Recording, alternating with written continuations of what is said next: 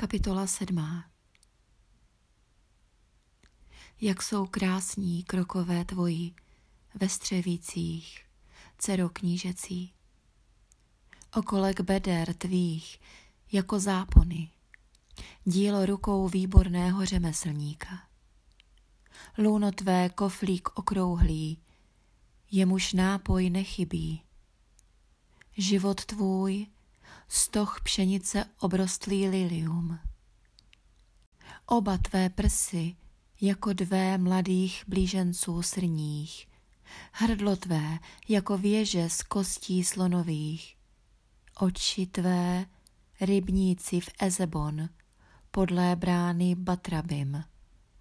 Nos tvůj, jako věže libánská, patřící k Damašku.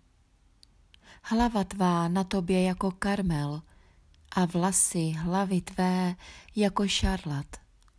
I král přivázán by byl na pavlačích. Jak si krásná a jak utěšená, o milosti přerozkošná. Ta postava tvá podobná jest palmě a prsy tvé hroznům. Řekl jsem, vstoupím na palmu, dosáhnu vrchů jejich, nechať tedy jsou prsy tvé jako hroznové vinného kmene a vůně chřípí tvých jako jablek voných. Ústa tvá jako víno výborné, plynoucí milému mému v upřímosti, působící, aby těch, jenž spí, rtové mluvili. Já jsem milého svého, a ke mně jest žádost jeho. Pojď, milý můj, výjdeme na pole, přenocujme ve všech. Ráno přivstaneme, na vinici pohledíme, kveteli vinný kmen.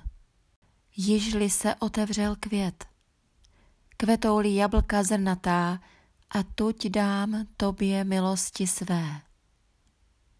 Pěkná jabléčka vydala vůni, a na dveřích našich všecky rozkoše nové i staré, milý můj, zachovala jsem tobě.